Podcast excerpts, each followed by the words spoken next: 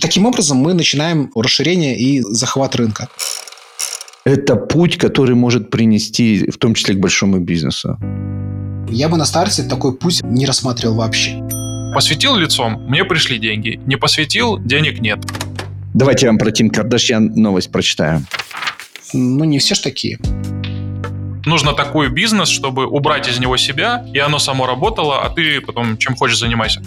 Как э, создать шапку, как оформить профиль ВКонтакте и т.д. и т.п. До этого шоу-бизнесом рулили лейблы, да, а сейчас шоу-бизнесом э, рулит ТикТок. Мое видео не зашло, у того блогера миллион просмотров, а у меня 12 просмотров.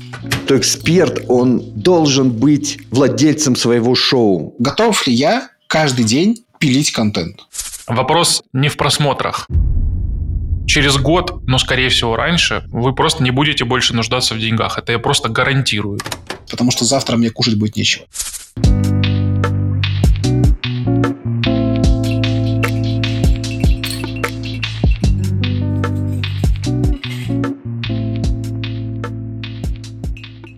Сегодня предлагаю поговорить о том, как эксперту с нуля запустить свой инфобизнес. В прошлый раз мы говорили про продюсеров с нуля. Сегодня про экспертов. Как на это смотрите? Давай. Огонь. Как я бы действовал, а я на самом деле так действовал. Тексты я писал в Фейсбуке несколько лет. Научился их писать благодаря попыткам, многолетней тренировке. Проходил какие-то марафоны по текстам постоянно. И э, только через практику, только через практику научился неплохо писать. И собрал аудиторию в Фейсбуке. Сейчас у меня там 7 тысяч подписчиков. Потом года два или три назад запустил телеграм-канал и там продолжил тексты писать. Никогда никакую рекламу не закупал. Ни у других блогеров, не запускал ни таргет, ничего на себя. Это не значит, что я рекомендую так делать. Но я деньги не вкладывал. И у меня это сработало. Меня окружает настолько горячая моя теплая аудитория, которая мне доверяет, что когда я стал продавать, Продавать я стал не сразу. Вследствие своей робости, какой-то неуверенности. Продавать я, может, стал год назад. И у меня стали все покупать. И сейчас я развиваю свой инфобизнес, продаю мастер-майнды, мастер-группы. У меня это работает. Совсем недавно, полгода, может быть, я начал делать рилсы, ТикТок. У меня это тоже выстрелило. Вот эти два направления у меня сработали. Вот так бы я, наверное, советовал тем, кто любит создавать контент, тем, кто любит транслировать себя. Я сторонник блогерской модели, рассказывать о своей работе, о своих ценностях. Я вообще считаю, что эксперт, он должен быть владельцем своего шоу, своего личного шоу. Неважно, что это будет. Может, аудиошоу, это подкаст. Текстовое шоу там, в формате видео, если кто-то уверенно может снимать видео. Я вот до сих пор не уверенно это делаю. Я всегда с собой Но я люблю рассказывать о себе, о своем пути. Это блогерская модель. Это не просто экспертная. Я во вторую очередь эксперт. Во вторую. А в первую очередь я тот, кто рассказывает свой путь, а не поучает других что-либо делать, получать свои результаты. Я могу добавить, то, что ты говоришь сейчас, да, это такой момент, э, скажем так, инструментальный. Такой, знаешь, подход, как вот, по идее, должен концептуально видеть себя, например, эксперт. То есть вот он пошел рилсы делать, транслировать э, свою экспертность. Но тут как бы есть такой момент, что, во-первых, не только эксперты запускают инфобизнес. Во-вторых, мы говорили уже об этом, например, в блоке, когда вот говорили про продюсирование, что эксперт, ему нужно не просто транслировать свою экспертность, а ему нужно транслировать свою экспертность в правильном направлении. Потому что даже вот если мы берем маркетолога, например, да, то маркетолог, он ведь э, может просто о маркетинге рассказывать, да, может рассказывать о личном брендинге, может рассказывать о прямом маркетинге, может брать какую-то нишу и рассказывать, например, там о медицинском маркетинге, там, или там маркетинге для каких-нибудь девелоперов, которые строят. Причем тоже разных может там быть. Даже в России там девелоперский маркетинг, он убогий очень убогий, а денег много. Но вот этот момент, его нужно учесть, прежде чем ты начнешь что-то транслировать, потому что ну, транслировать просто в пустоту – это тоже такой себе подход. Мой подход, он такой. Первое, о чем нужно думать, это всегда об объеме рынка. А это вот очень сложно для многих и скучно для многих экспертов. Многие эксперты, они же влюблены в собственный продукт, и в этом их проблема. И в этом их, э, ну, будем так называть, проклятие. Потому что, когда эксперт влюблен в собственный продукт, он живет этим продуктом. Ему не до бизнеса. А мы говорим про инфобизнес. То есть мы говорим не про инфопродукт, а про инфобизнес. Вот тут важные моменты. Потому что инфопродукт – это создание просто продукта. Ты делаешь э, то, что тебе нравится, ты э, можешь его там допиливать напильником целыми днями, а его никто покупать не будет, или будут его покупать мало, но это вот проклятие эксперта. А мы говорим про бизнес. А вот в бизнесе там все работает чуть по-другому. В бизнесе в первую очередь важен рынок. То есть э, мы уже тоже про это говорили, что если мы берем узкий очень рынок, то мы со временем упремся в то, что мы не сможем куда-то развиваться, что-то зарабатывать, просто потому что нету людей. Нету людей, нету потребностей у них, может быть, еще чего-то. Да? И получается такой момент, что ты потратил кучу вот ресурсов, времени и прочего, а уперся в какой-то потолок. Это вот, кстати, рынок инфобизнеса такой. Ну, то есть не то, что инфобизнеса, а рынок онлайн-школ. Давай так. Инфобизнес это, мы уже говорили о том, что это такая более широкое понятие. Там, туда можно и даже софт туда, и все что угодно добавлять. А вот если вот онлайн-школ конкретно там, то он очень маленький. То есть если посмотреть, например, на те же самые каналы экспертов, э, которые занимаются онлайн-образованием, то редко найти можно канал, который там выше там 30-40 тысяч подписчиков, да. Ну, это очень мало. То есть там какой-нибудь психолог, там врач или еще кто-нибудь, да, то есть у них там по 100, по 150 тысяч канала, да, и если там ВКонтакте смотреть, там еще больше. То есть это говорит о том, что рынок очень маленький, ну, он денежный, безусловно, да, но он маленький. Ну вот, и конкуренция высокая. Поэтому Здесь такой момент, что всегда нужно идти от объема рынка, если мы хотим построить хороший бизнес. И дальше уже идет модель нишевания. Да? То есть мы нишеваться в большом рынке проще, чем в маленьком рынке тоже. Да? То есть, если мы, например, там эксперт там, не знаю, по продающим вебинарам для онлайн-школ, то мы вот эти вот там 30 тысяч рынка, да, которые есть, мы его сужаем еще уже. 30-40 тысяч – это вполне объективная цифра, потому что там GetCourse сам говорит, что у них там где-то зарегистрировано порядка там, 20-25 тысяч постоянно платящих, да, но если там у них там не весь рынок, да, а вот если там еще, допустим, например, там где-то там удвоить будет весь рынок, то где-то там, ну, может, там 1050 – это вот максимум а мы берем только, например, только продающие вебинары, то есть мы еще уменьшаем себе рынок, там, например, там, до 10, до, там, до 15 тысяч человек. А если мы берем большой рынок сразу и там нишуемся, то нам есть куда расти. Вот если бы я был новичком, да, я бы строил модель следующую. Первое, о чем я бы подумал, да, это вот на какой большой рынок, вот большой, прям большой рынок можно зайти. Ну, большой рынок это, например, там, где есть хотя бы миллион потенциальных клиентов. Дальше посмотрел бы, что на этом рынке люди больше всего хотят. То есть просто его проанализировать. Даже по внешним параметрам это можно сделать. То есть там зайти, вы там посмотреть, купить чужие какие-нибудь, может быть, курсы, посмотреть а, вообще там по комментариям, по различным там чатам, блогам и так далее, о чем люди вообще общаются, что они хотят делать. И вот а, взял бы, посмотрел именно вот эту самую-самую какую-то там такую горячую проблему. Либо же сфокусировался на какой-то определенной аудитории. Потому что бывает такое, что, например, ну, есть какая-то конкретная целевая аудитория, и эта целевая аудитория прям очень-очень яркая. Получается, что мы берем узкую нишу в большом рынке и затачиваемся либо под какую-то конкретную проблему, либо под какую-то конкретную аудиторию, ну, либо и под то и другое. И делаем под это вот очень-очень крутой продукт.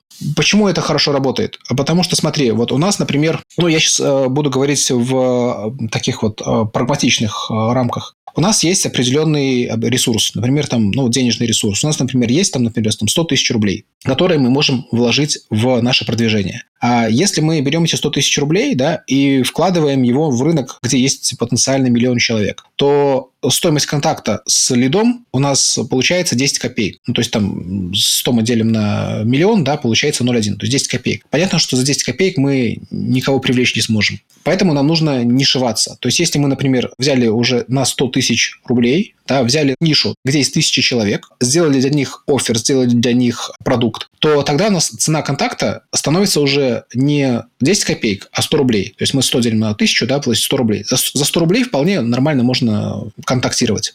А что можно купить на 100 рублей? На 100 рублей чашку кофе, рюмку сухого вина, бутылку лимонада. И э, таким образом мы еще и конверсии у нас хорошие будут, потому что мы делаем конкретно для этой аудитории конкретный продукт. У нас получается, что мы берем вот эту маленькую нишу, в эту маленькую нишу заходим. У нас, по сути, там конкуренции особой нету, потому что если мы грамотно посмотрели на рынок, то, скорее всего, все пытаются охватить либо всех, да, либо какие-то крупные ниши. Мелкие ниши обычно никому не интересны. Вот либо же три коллеги, которые толком с ними работать не умеют. Вот, мы заходим туда, окучиваем эту тысячу человек. То есть мы на эту тысячу человек тратим на 100 тысяч ресурсов, ну там 100 тысяч рублей, допустим, ресурса. Получаем из этих э, тысячи человек, например, там 200 клиентов. Эти 200 клиентов условно приносят нам уже миллион. Да? Дальше мы этот миллион тратим на более широкую нишу. Да? То есть мы расширяем, например, нишу до 10 тысяч человек. Ну, обычно берется другая аудитория. То есть для того, чтобы продукт не переделывать, проще взять тот же самый продукт, но попробовать его на другую аудиторию. Да? Либо на другую территорию. Да? Ну, в нашем случае, если мы в интернете работаем, то как бы территориально мы весь а, охватываем. Наш русскоязычный интернет, да? то есть на англоязычный я бы не шел сразу, или там на испаноязычный. Это все-таки переделка продукта. А вот если не переделывать продукт, то брать другую аудиторию и предлагать этот же продукт ей уже. То есть затачивать офер под нее. Таким образом, мы начинаем расширение и захват рынка. Получается, что мы э, сначала идем в маленькое, потом в маленьком за счет того, что мы делаем для них узкое что-то, да, контактируем с ними целевым образом, зарабатываем хорошую там маржу. Дальше эту маржу берем, часть забираем себе, чтобы покушать на свои хотелки, часть реинвестируем обратно, но уже в другую аудиторию, но с тем же самым продуктом. И так далее мы делаем, делаем, делаем до тех пор, пока мы вот не охватываем максимум. Вот дальше можно уже делать другие продукты и идти по такой же стезе. Тогда получается, что мы, когда он новичок, да, мы не пытаемся пойти в хрен знает какой рынок, да, то есть который совсем там маленький, да, и с которым ты упрешься в потолок, и потом тебе рынок придется менять. Ну, либо ты будешь там барахтаться постоянно. Мы сразу думаем о большом, потому что мы хотим же много денег зарабатывать. Потому что я уже говорил о том, что одну и ту же энергию можем потратить либо на пробивание там э, головой э, там какой-нибудь бетонной стены, либо же мы можем отойти в сторону, да, просто открыть дверь и войти туда.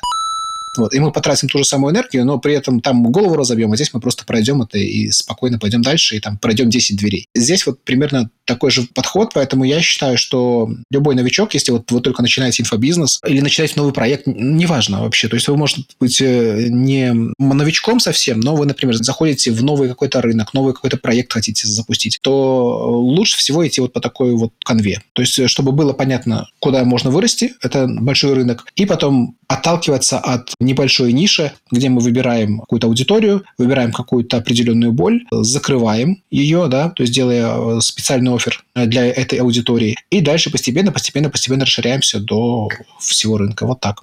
Супер. Мне понравилось твоя стратегия, когда именно делаешь один качественный продукт и продаешь ее под разными углами новым а, сегментам аудитории. Мне, мне нравится, я примерно так же сейчас и действую. А как определить объем рынка? Ну, то есть в идеальном мире я бы в Гугле написал, какой объем рынка интернет-маркетинга в количестве человек? И Google мне отвечает, там, тысяча человек. И тогда я могу там принять решение, правильно я выбрал рынок или тему, сузил нишу или нет. А вот на практике как это сделать? Ну, во-первых, мы же знаем, что есть э, классические рынки, там, заработок, здоровье, отношения. Это, ну, мы уже по умолчанию знаем, что они большие. И внутри этих рынков, да, мы можем брать любые ниши, да, и с, с ними играться. Можно поискать исследования, то есть если прям хочется чего-то конкретного, то можно брать исследования. Ну, например, если мы хотим заниматься, например, там, а, маркетингом для медицинских центров или там медицины в целом. Там не, только, не только медицинские центры, а медицина это же там и психологи различные, там и фитнес-тренера, и вот это все. То, во-первых, есть э, исследования. Можно зайти там в открытые источники, ну, я не знаю, как в какой стране, но вот в России, например, да, можно зайти в данные налоговые и посмотреть, ну, если мы про бизнес говорим, дан, в данные налоговые и посмотреть, э, сколько в какой категории зарегистрировано юридических лиц. То есть э, это косвенно покажет, например, да, что в такой-то категории, да, есть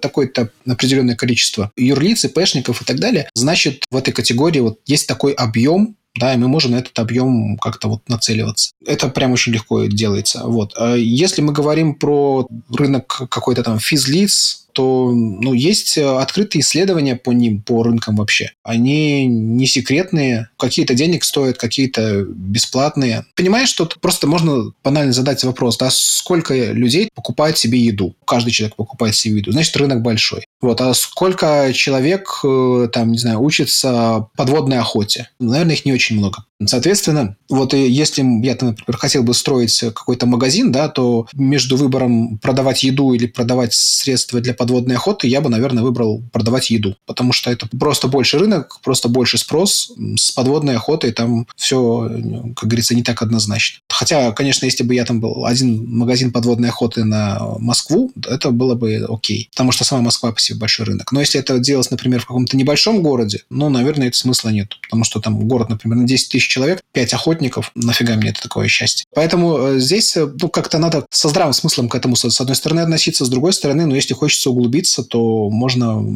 как ты говоришь, там в Google зайти, исследование рынка такого-то, да, поискать. И вполне себе будут отчеты, будут какие-то исследования по этой истории. Но я, честно говоря, так сильно не заморачивался. То есть я брал, например, три рынка, вот, которые там по классике, там, здоровье, деньги, отношения. Ну вот. Дальше в них уже искал какой-то конкретный сегмент этого рынка. Ну, например, там, отношения, что же там разные бывают? Отношения мама-ребенок бывает, отношения там мужчина-женщина, отношения в коллективе. Это же все разный тип отношений, да. И дальше смотрел, вот, как мы можем туда двигаться, например. Вот отношения в коллективе, да, это может быть повышение в должности, да, то есть, соответственно, как э, сделать карьеру. Как сделать карьеру, это про отношения. Соответственно, я бы брал эту тематику, ну, если я там психолог, ну, допустим, да, брал бы эту тематику, как строить карьеру, дальше ее не шивал. Например, там а, брал бы, как строить э, карьеру женщине, да. Есть женщины с детьми, есть женщины без детей. Да, женщина с детьми – это обычно очень такая для женщины сложная история, потому что там ребенок – это прям огромный пласт ее жизни. Соответственно, это уже как бы два разных подхода, две разные боли. Потому что женщина ну, бездетная, у нее будет один подход. А женщина с детьми, у нее будет другой подход. Да, у нее будут там, как вот, например, сделать так, чтобы ты по карьере росла, и там ребенка не запустила, да, вот, и чтобы он был всегда здоровый, и, короче, все там какие-то юридические моменты, э, как обходить, что тебя не уволили, например, если ребенок заболел на больничном. То есть вот эти вот нюансы уже я учитывал, да, и, и, вот, и вот в эту нишу можно было бы уже как-то идти. Да, если совсем там как бы тоже толкаться приходится, ну, можно взять там, например, там, а если вы там женщина с ребенком и хотите сделать карьеру, ну, может, там, на госслужбе, например, или там в какой-нибудь там коммерции то это уже тоже разные немножко подниши. И вот брал бы вот так вот э, просто методом сужения до какой-то конкретной аудитории, до какой-то конкретной боли. Дальше уже вот эту вот боль расковыривал, то есть я бы понимал, да, что это действительно актуально. Если это актуально, значит, э, я попробую сюда сделать какой-то офер. Делаем какой-то офер, этот офер пытаемся продать. Если он продается, окей, спрос есть, то окей, мы начинаем делать под этот офер продукт сделали продукт, а, от кучи эту аудиторию с нашим оффером. Дальше у нас, в принципе, есть уже вот э, продукт по тому, как женщине э, с ребенком делать свою карьеру, мы можем этот же продукт взять уже, например, да, и,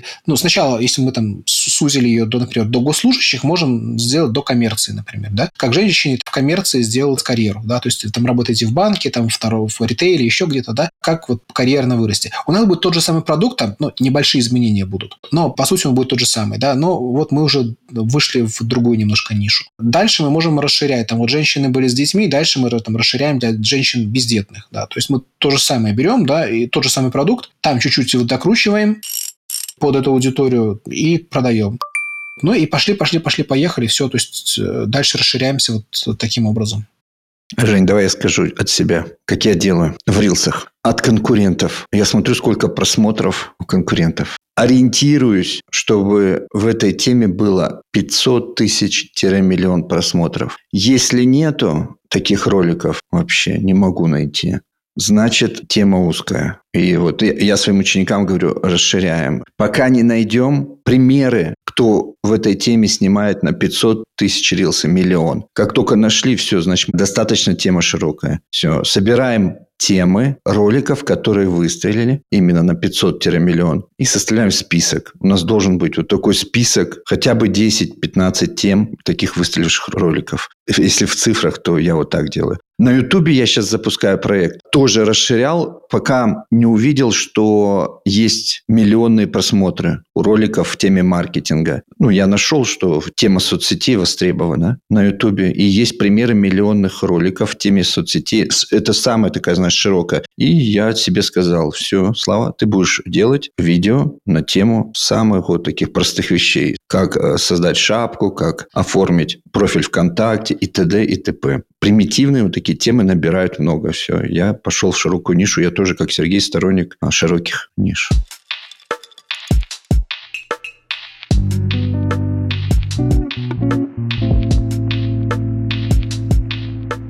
Расскажи свой подход, Рэй. Как бы ты начинал сейчас с нуля? Ну да, я сначала, наверное, хотел бы рассказать, как я начал с нуля, а потом, типа, с учетом того, что я понял, как бы я начинал.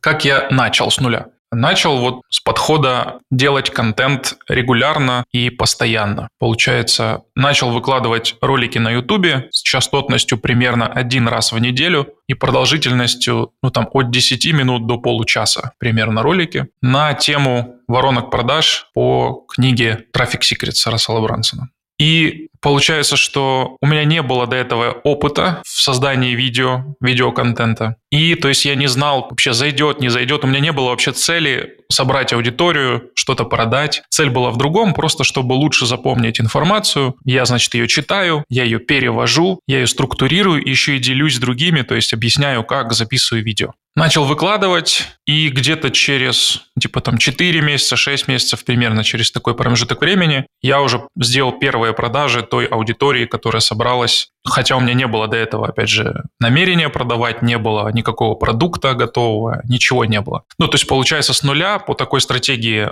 одно контентное видео на YouTube в неделю через 4-6 месяцев реально заработать первые деньги, если вы начинаете вообще с нуля просто вот абсолютно с нуля, если нет никакого бюджета, продукта, без опыта. Если начинать делать одно контентное видео на YouTube хотя бы раз в неделю, через 4-6 месяцев реально заработать первые деньги, создать свой первый инфопродукт и собрать какую-то небольшую, но лояльную базу потенциальных клиентов и уже тех, кто вам заплатил. То есть, в принципе, вот у меня был такой сценарий. Сразу вот по теме вопрос буду тебе задавать. Смотри, ты выбрал очень узкую тему, воронки продаж американские. И что бы ты посоветовал именно тем, кто пойдет по твоим пятам? Ведь можно прийти к результату, когда на каждом ролике будет 10 просмотров. У тебя не было такой ситуации? У тебя сразу пошли просмотры? У меня не сразу, конечно. То есть у меня до сих пор на Ютубе есть ролики, которые там, ну, условно, там 300 просмотров. Вопрос не в просмотрах. Классный момент про цифры, что в начале пути, когда вы только начинаете делать любой контент, какие-то там активности делать в соцсетях, вообще не смотреть на просмотры. И сейчас я только что вернулась с встречи, но, к сожалению, никто не пришел. Я очень расстроилась.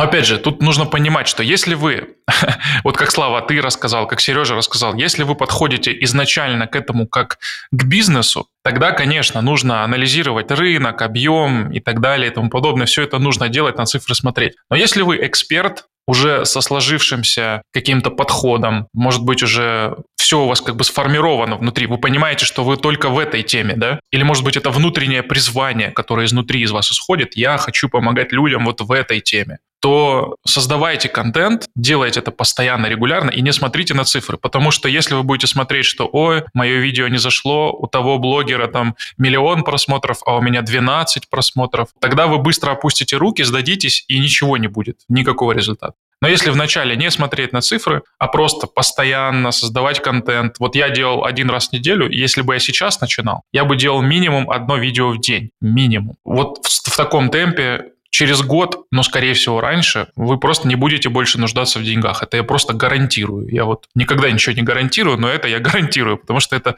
просто неизбежно. Любой контент, даже в самой узкой теме, если вы будете делать, если он будет собирать немного просмотров, но это будет заинтересованная аудитория с проблемой, вы будете зарабатывать деньги на своем инфопродукте. Но опять же, нужно разделять мух и котлет. Если вы подходите к этому как к предпринимательству, как к бизнесу, сразу вот закладываете то, о чем говорил Сережа. А если вы просто эксперт, и вы испытываете такую, ну, такой внутренний призыв к тому, чтобы помогать людям по конкретной теме, и вы не собираетесь ее менять, там, исходя из реалий рынка, вы просто чувствуете свою миссию в этом, то тогда вот просто контент и погнал, и вперед. Но тут вопрос, а готовы ли люди за это платить? Я тебе гарантирую, что в любой, в любой узкой теме, если там есть проблемы, ну, а эксперт не появляется как бы на пустом месте, да, нет дыма без огня. Он по-любому там решает какие-то проблемы, знает, как их решить, самые такие тоненькие, э, маленькие, то люди готовы платить. Особенно, если это узкая тема. Вопрос же всегда э, в объемах, да? То есть, если ты приходишь, как ты говоришь, на большой рынок и даже с, узкой темы начинаешь расширять, то ты потенциально можешь заработать много денег, прям много. А если изначально ты в узкую приходишь, то ты не заработаешь там наверняка там сотни миллионов, но какой-то свой миллион в месяц вполне можно, почему нет? Знаешь же, есть такая, ну ты знаешь, что я спрашиваю, тема про тысячу фанатов что в любой теме можно найти свою тысячу фанатов, которые будут тебе там платить каждый месяц там, или с какой-то регулярностью, и ты будешь богаче, чем там 90% населения Земли при этом все равно. Это тысяча фанатов, это вообще пошло, по-моему, из музыки. Говорили, что если у музыканта есть э, тысяча фанатов, то он может уже зарабатывать чисто музыкой, а не подрабатывать дворником, не знаю, еще кем-то. Это просто, ну, типа, разные модели, да, потому что есть, ну, люди, которые приходят, опять же, как ты правильно сказал, в инфобизнес и сразу подходят к этому как предприниматели, как те, кто начинает свой стартап, скажем так, Тут тот же самый принцип, как если открывать кофейню, например. Не будешь открывать кофейню абы где, в каком-либо... Ты приходишь на это место, где есть там помещение, которое собираешься брать в аренду или покупать, и начинаешь записывать, сколько людей проходит там в час, там, за несколько часов, в первой половине дня, во второй, на выходных. И понимаешь проходимость этого места, и понимаешь, выгодно здесь будет открыть или невыгодно. Но точно так и здесь, э, когда человек начинает инфобизнес, вот как ты сказал, нужно замерять объем рынка. Но что если это вот такой типа как полковник э, Сандерс, да, который KFC, который просто курицу умел жарить, он не подходил к этому как предприниматель, который хочет открыть бизнес. Он просто умел жарить курицу как-то по-особенному и искал, как этот продукт продать. И вот он ну, смог так сделать. Просто другая модель, скажем так, входа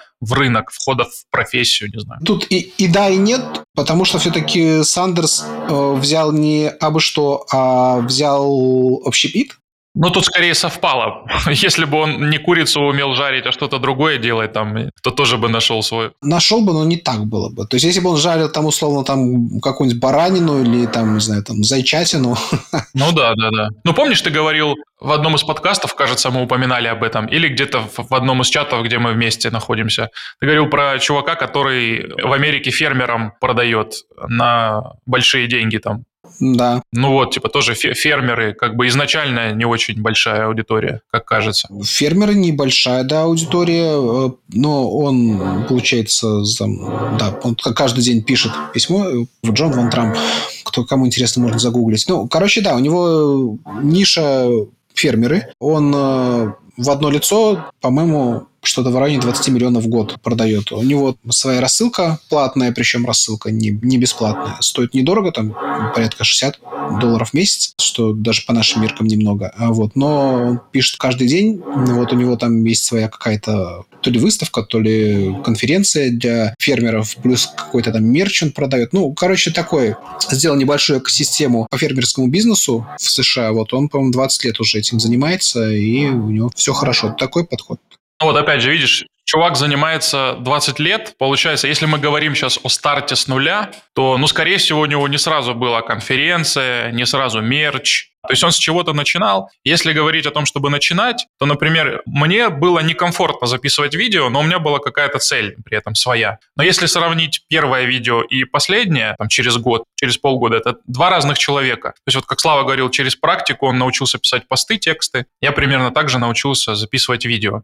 Получается, что если начать даже по такой стратегии, не заморачиваясь, хотя это опять же важно на каком-то этапе, но не заморачиваясь маркетингом, бизнесом, цифрами, а просто начать пилить контент и собирать какую-то свою небольшую микробазу, и потом начать им продавать, как ты говоришь, по классике, offer, потом продукт, то можно получить первый cash flow, вот ту самую тысячу долларов, о которой ты говорил, или там 5-10 тысяч долларов, которые потом ты можешь уже с деньгами, с каким-то внутренним спокойствием потратить время на анализ рынка и вложить их там в платную рекламу, в продвижение и так далее. Вот мне кажется, что если прям совсем с нуля начинать, то это более безболезненная модель э, старта, когда не нужно сразу заморочиться вот этой всей бизнес-штукой. Зависит от человека, и от э, подхода. Потому что если мы, например, говорим о вот, примере того же Ван Трампа, ну, это не бизнес, да, вот давай так, чтобы было понятно. Что такое бизнес? Бизнес – это то, во что можно предсказуемо инвестировать деньги и это масштабировать. А то, что делает, например, тоже Ван Трамп, это просто самозанятость. Да, ну, как бы да, он 20 а, лет работал над своим личным брендом, он его раскрутил, да, он молодец. Здесь э, как бы такой подход тоже имеет место быть. Тут вопрос уже, понимаешь, вопрос в человеке. Например, в моем случае я 20 лет каждый день контент пилить не могу. Вот это, блин, для меня было бы очень жестко. Но есть, например, там маркетолог Сет Годин, такой очень, блин, крутой-крутой дядька. Он ведет больше 20 лет его, каждый день пишет. Он каждый день что-то пишет туда по, по маркетинговой тематике. Он уже там выпустил кучу книг. Такой типичный солопренер, э, у которого, ну, в принципе, тоже, можно сказать, все, э, что все хорошо. Вот. Но если бы, например, тот же Ван Трамп придумал систему, как не просто там писать в рассылку каждый день на протяжении 20 лет для фермеров, а придумал систему, как делать рассылки, которые можно писать на протяжении 20 лет в любой тематике с предсказуемым результатом, без него лично. Вот это было бы как гораздо, вот с моей точки зрения, круче, потому что у него было бы не 20 миллионов, а 200, и при этом он бы не работал. Вот такой вот расклад, да. То есть, и, и ему бы денег еще дали. Ему бы еще дали денег, потому что, как бы, ну, э, просто что вот ценится в мире бизнеса? В мире бизнеса ценятся машины по печатанию денег. Если ты можешь придумать машину по печатанию денег, предсказуемую, вот тогда точно у тебя не будет проблем с деньгами. То есть мы, когда, говоришь, когда мы говорим про контент, то вы каждый день там, может там, перейти контент на протяжении года и так далее, и так далее, и так далее, то мы говорим, что тебе все равно каждый день нужно работать. Тебе каждый день нужно работать. Да, да, ты можешь, будешь много зарабатывать по сравнению с работой где-нибудь в найме на каком-нибудь предприятии. А, скорее всего, так и будет но тебе все равно приходится работать. И тебе все равно как бы убираешь. Сереж, я понимаю, типа, вот эту твою точку зрения и согласен в чем-то с ней, но я никогда не встречал э, людей, лично не знаком с ними, и даже слышал только об одном таком человеке. Потому что все говорят, вот нужно такой бизнес, чтобы убрать из него себя, и оно само работало, а ты потом чем хочешь занимайся. Но по факту я таких людей никого не встречал. У меня нет лично знакомых, ни о ком я не слышал, только, опять же, об одном человеке, Тим Феррис, который написал книгу об этом. Вот и все. Больше никого я не, не знаю и не слышал, чтобы он, типа, какой-то создал бизнес, и он в нем не работал. Насколько я знаю предпринимателей, а все мои клиенты предприниматели, так или иначе, они все не хотят этого. То есть все говорят об этом, что как было бы классно убрать себя из бизнеса и чтобы оно само работало без тебя, и что бизнес это когда все работает без тебя, но по факту все предприниматели, вот кого я знаю, они все постоянно хотят работать в своем бизнесе. Они все думают об этом бесконечно. И даже если они куда-то едут отдыхать, выходные, у них все равно мысли о том, как это улучшить, как докрутить, как там команда. И то есть постоянно это не то, что их это напрягает. Они типа хотят, этим заниматься. Поэтому для меня это как-то, типа, знаешь, ну, звучит как-то странно, как когнитивный диссонанс, когда, с одной стороны, я хочу постоянно работать над бизнесом и в бизнесе, а с другой стороны, я хочу создать систему, когда себя уберу, и оно само будет работать. Но если ты постоянно хочешь работать в бизнесе над бизнесом, зачем тогда создавать систему, чтобы себя из него убрать? Ну, ты можешь его продать. Ну, ты, тебе надоело, ты продал бизнес, например, да, ты передал кому-то этот бизнес. Ну, или ты занимаешься вещами, э, которые абсолютно не связаны с э, твоей личностью. Когда мы говорим про вот э, личный бренд, бизнес личного бренда, мы говорим о том, вот многие говорят даже о том, не только, не только вот мы, а многие говорят, что личный бренд – это круто, потому что вот люди идут на личность. И, ну, как бы в этом есть правда. Люди действительно идут на личность лучше, чем, скажем, на какую-то просто виртуальную компанию. Но есть, как обычно, нюансы. Личность – это хороший усилитель любой компании. Как э, в Apple да, был Стив Джобс, да, вот он был иконой, но он был хорошим усилителем Apple. Нету Джобса, ну и что, и нормально Apple работает, и деньги зарабатывает. Каком-нибудь Гугле, там, многие не знают, кто там основатели Гугла. Гуглом пользуются, Google любят. Как бы получается, что вот мы, мы когда строим какую-то систему, в которой мы не являемся ключевым элементом, но у нас э, даже психологически степень свободы гораздо выше. Ну вот у меня, например, да, я могу работать, как говорится, могу не работать, могу детьми заниматься, да, то есть у меня нет такого, что, блин, мне надо там сторис запилить, рилс срочно записать, потому что завтра мне кушать будет нечего. Для меня лично это кайф. То есть я, скажем так, зарабатываю не меньше, чем многие там блогеры, э, эксперты, которые там постоянно крутят, э, светят лицом, да, и все, ну, как бы с этим все классно. Но при этом у меня есть огромное внутреннее вот это вот чувство свободы, когда я могу взять и ничего, например, не делать. Просто взять тупо отдохнуть. Или я могу, например, а, взять другой проект запустить. То есть вот просто взять, запустить какой-то другой проект, и мне понятно, что не нужно при этом пытаться усидеть на двух стульях. Потому что когда ты торгуешь условно лицом, я сейчас э, в хорошем смысле это говорю, то тебе приходится усиживаться на двух стульях. Либо же ты можешь, например, там, торговать лицом, но это не твой основной бизнес получается. Ну, как бы там по фану делаешь что-нибудь. И вот э, мне кажется, это больше вот такая степень свободы. Потому что, и мы уже говорили про это, да, вот, что люди, которые вот занимаются своим каким-то вот экспертным бизнесом, они в большинстве случаев часто вылетают в выгорание. И когда мы начинаем что-то, то здесь человек, он все-таки должен для себя определиться. Допустим, я вот сейчас новичок, я хочу начать свой инфобизнес, и я хочу начать, например, экспертный инфобизнес. И мне вот сейчас нужно для себя честно ответить, готов ли я каждый день пилить контент на протяжении, ну, как минимум года, но это, скорее всего, будет недостаточно. Скорее всего, тебе нужно будет пилить контент э, на протяжении там всей своей карьеры, потому что, ну, годовой, если там контент на год запишешь, все равно там, через год-два он протухнет уже, этот контент. Ну, протухнет не, даже не в смысле актуальности, а, ну, а в смысле того, что как бы он не будет уже там в соцсетях показываться, еще где-то там. И все равно вот, тебе нужно вот эту вот гонку постоянно поддерживать. Да, даже вот если посмотреть вот э, какой-нибудь Аяс, да, вот он же все равно, то есть у него весь бизнес завязан лично на нем. Я уверен, что там, если он сегодня вот прекратит э, работать, какие-то воронки будут ему что-то приносить. Но это будет резкий просто провал. То есть провал, потому что пока он как бы там танцующий такой мишка, да, вот я там это подбрасываю шарик, тут подбрасываю шарик, тут подбросил шарик, такой жонглер. Ну, как бы он внимание на себя оттягивает. Как только это пройдет, все, его нету. В то же время есть, например, какие-нибудь там компании, типа там, там скиллбокса какого-нибудь, да, хрен знает вообще, кто там чем занимается, но они продают хорошо, да, они, может быть, не с такой маржинальностью, но они спокойно продают. Если там какой-нибудь владелец э, Skillbox э, или там захочет посветить лицом, ну да, он посветит лицом. Ну, по фану. Ему не будет э, от этого там мучительно больно, потому что завтра он не сможет выплатить зарплаты. И вот здесь такой вот момент, да, что если ты по психотипу человек, который готов, как там тот же Аяс, я не знаю, сколько его хватит, ну, пока вот прыгать, да, вот так вот, то окей. Там Тони Робинс, там типичный пример, да, он там десятилетиями прыгает по сцене, зажигает, окей, ему нравится, да. Кто-то там пишет каждый, там, Сет Годин пишет каждый день в блог свой пост, пару раз выступит где-то, там, книжку напишет, ну, ему это окей. И вот в этом случае можно понять, да, можно понять, можно так работать. Но, опять, если ты не такой человек, да, если ты не можешь себе однозначно ответить на вопрос, что я готов, например, как минимум год каждый день фигачить контент, общаться со своей аудиторией, там, запускать продукты, продавать и так далее, то вот здесь возникает большой вопрос, как тебе лучше поступить.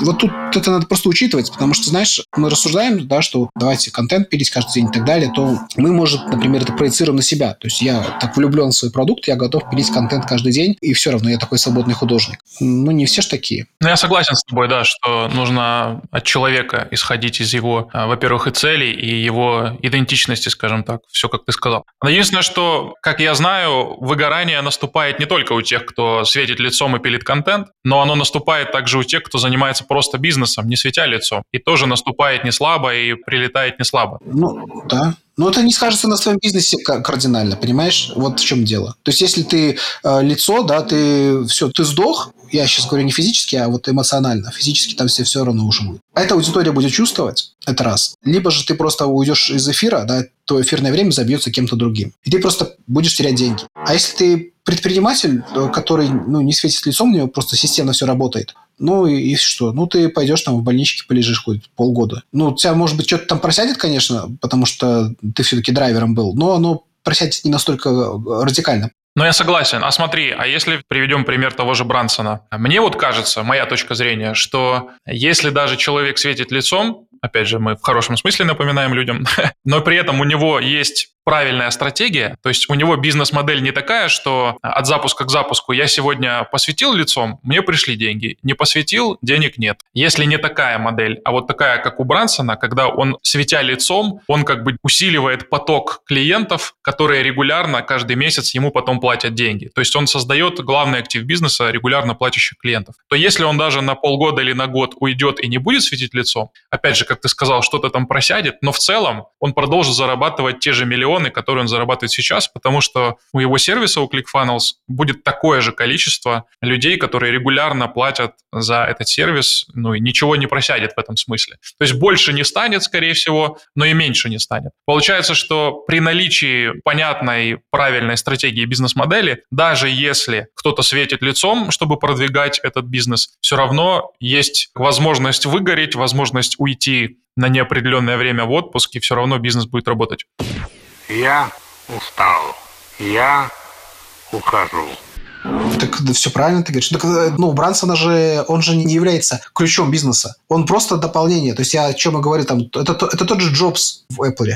Когда мы говорим про, например, онлайн-школу, где один эксперт переведет потоки, и там, ну, то есть если эксперт умер, то все. А если Брансона убрать, если ClickFunnels, ну, не сильно поменяется что-нибудь. Туда поставить другого Брансона, все. То есть э, поставь другого туда харизматичного человека, обучи его тому, что, ну, как бы вот говорит Брансон, и ничего не поменяется. Поменяется, может, там чуть в другую сторону, да, там был Джоб, стал Кук. Но идея-то понятна. То есть мы, мы же понимаем, что здесь продается не, продает не столько само лицо Брансона, хотя он как бы харизматик, молодец, сколько сама идея. Идея, вот что ты можешь зарабатывать, делать воронки, вот тебе инструменты, вот тебе все. Поэтому вот здесь как раз-таки у него как раз модель правильная. То есть у него модель такая, что у него система, и эта система будет работать даже без него. Пусть, может быть, хуже работать там, но будет. А он просто как бы вот такой катализатор этой системы. Ну вот. А, а в инфобизнесе, вот таком, как вот, где обычно онлайн-школы, там обычно нет такого. Вот, то есть Брансон построил бизнес. А вот а, если мы берем там какой-нибудь там Сета Година, то он же тоже маркетолог крутой. Но если Сета Година не будет, то и бизнеса у него не будет. Ну, то есть его книжки там будут продаваться, конечно, там какое-то время на Амазоне еще. Ну, его знают, его, его помнят,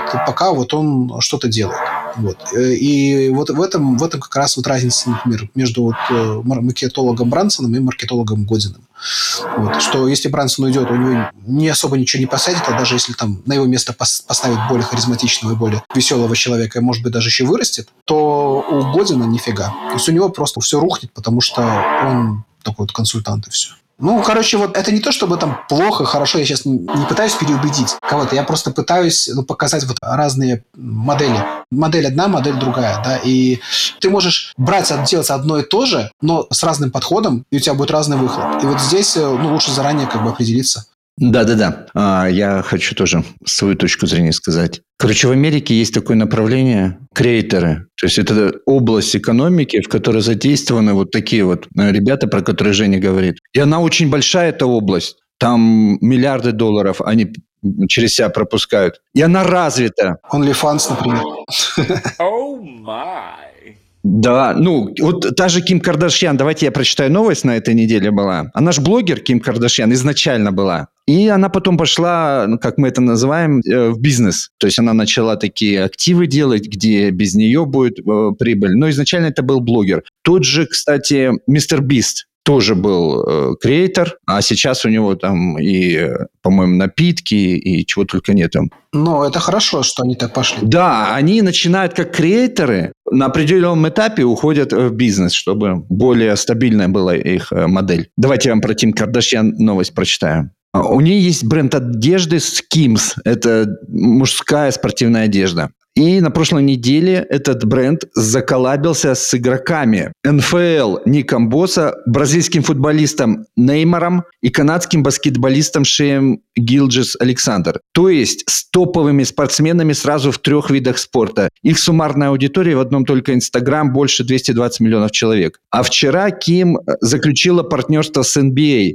И теперь Skims станет официальным брендом белья всей американской баскетбольной лиги. То есть эта девушка-блогер, она настолько сейчас запартнерилась с топовыми спортсменами, которые будут продвигать ее бренд одежды. Ну, то есть это очень высокий уровень, очень высокий. И я хотел сказать о том, что я считаю нормально стартовать свое дело с какого-то фрилансерства, назовем так, или э, будучи креатором, создавая контент. У нас почему-то в Рунете призвано уничижительно так как относиться, типа, ну, вон они там пляшут в сторис, или еще говорят, танцуют э, эти блогеры, так, знаешь, сверху вниз, э, со стороны бизнеса. Я так не считаю. Я считаю тех, кто создает контент, пусть своим лицом он светит, это путь, который может принести в том числе к большому бизнесу. Ну, может. Вот мы видим в Америке это очень сильно развито, у нас почему-то, ну, я думаю, в будущем будут с таким же уважением к ним относиться, как и к бизнесменам, к блогерам, креаторам.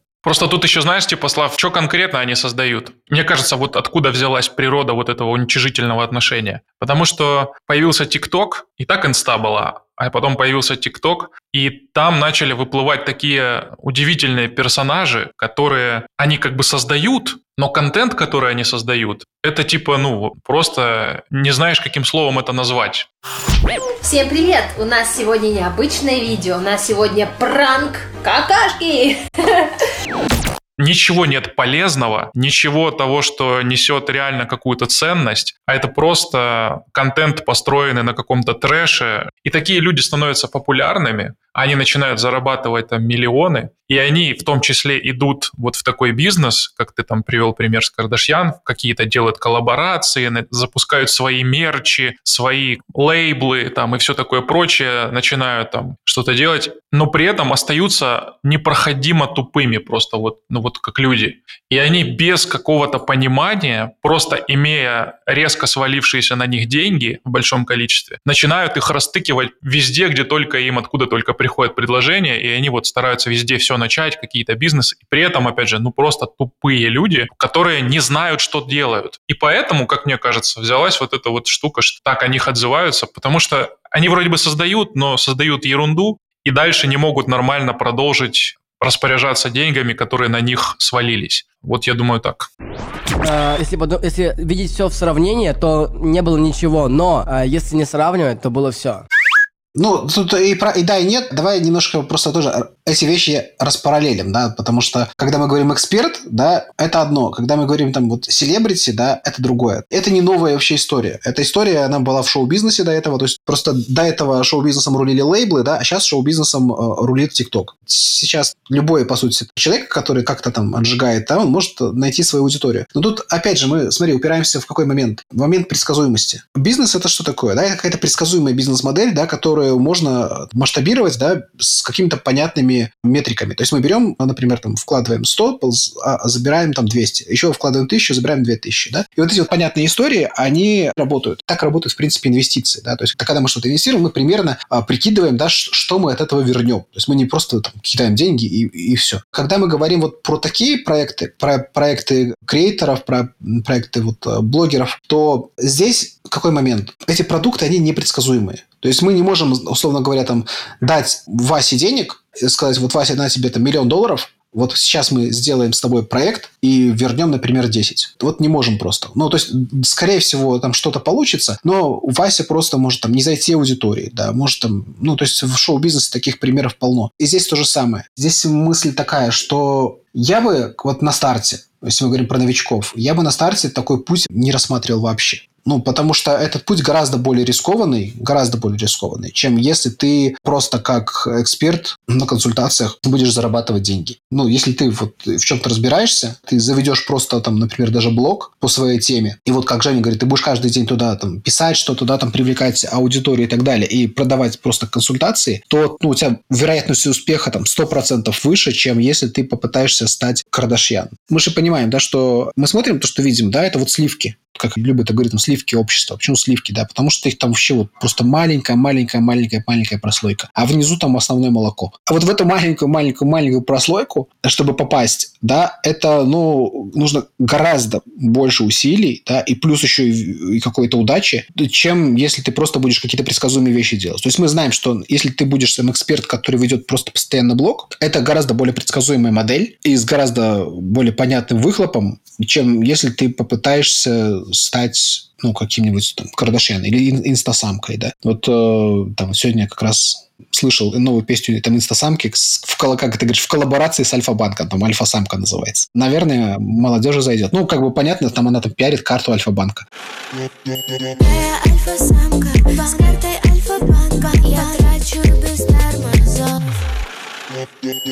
Изыди, сатано!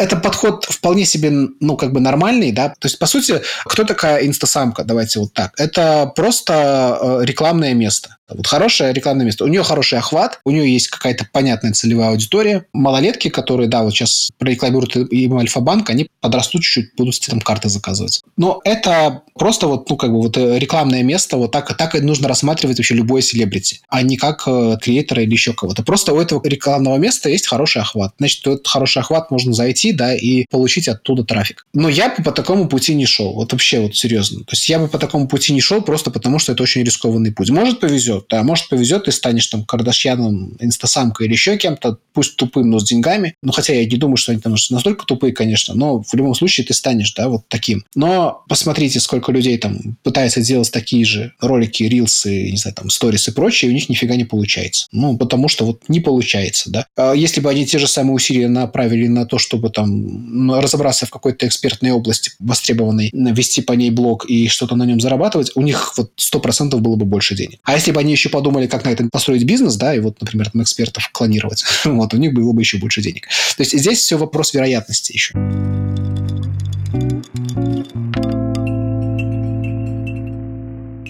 Предлагаю подвести черту. К чему мы пришли? К тому, что, друзья, выбирайте, что вам ближе. Хотите строить бизнес, без зависимости от своего лица, вам путь к тому, вот, о чем Сергей сегодня говорил. Нравится создавать контент, вы от этого претесь. Но реально вот таких людей мало. Я здесь с Сергеем согласен. Скорее всего, вас таких немного. Создавайте контент. Хотите быть звездой, селебрити, будьте селебрити, и пусть у вас все получится. И бог вам судья, я бы сказал.